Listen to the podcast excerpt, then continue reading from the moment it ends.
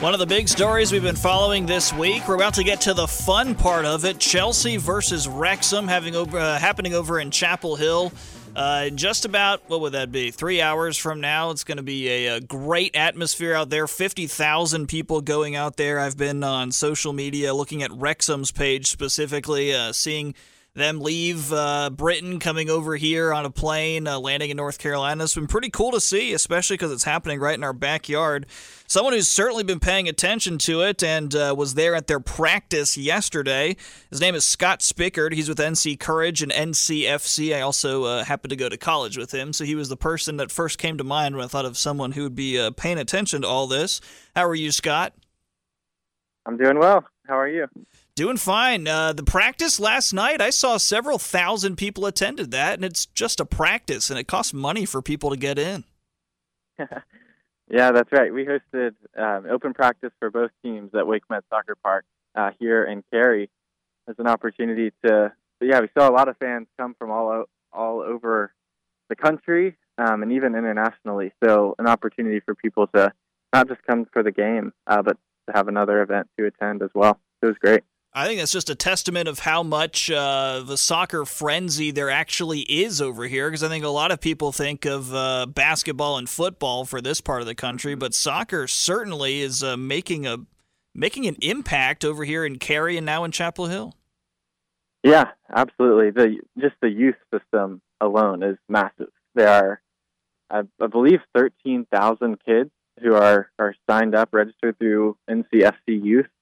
Um, so that's just you know a small part of the soccer community fans who have become fan you know fans of teams from all over the world, and then here locally with our uh, professional teams in Cary and in, here in the Triangle area. So yeah, it's been fun to to be a part and um, see these these big names also uh, practicing at you know at the same facility where we work and um, where fans come out all the time. So the sport's growing a ton. We're really excited too for the Women's World Cup that starts um, on Thursday. So lots of exciting um, time for the sport. And the Women's World Cup obviously featuring quite a few names from NC Courage, which is always cool to see.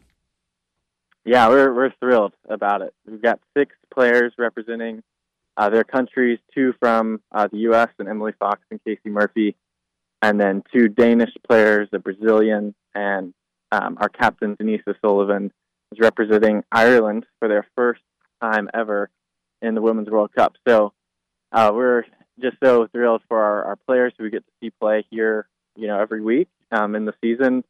Now getting to represent their countries and uh, be on the national stage.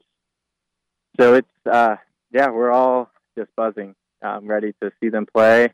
Ireland's taking on Australia on Thursday morning um, and they they had to upgrade. Um, not sure if you saw, but um, they're upgrading the stadium that they play in to hold more people. Uh, I think upwards of ninety thousand people are going to be in that stadium for the for their first round, uh, the first game in their group stage. Um, so yeah, again, just the momentum continues to build uh, for the sport, and especially on the women's side. And we're certainly seeing it uh, over here as we now have two teams in our area. Charlotte has a Charlotte FC as well as the Charlotte Independence, which is a minor league team. And uh, mm-hmm. getting Chelsea to play Wrexham in Kenan Stadium and selling that out days in advance. Pretty cool to see.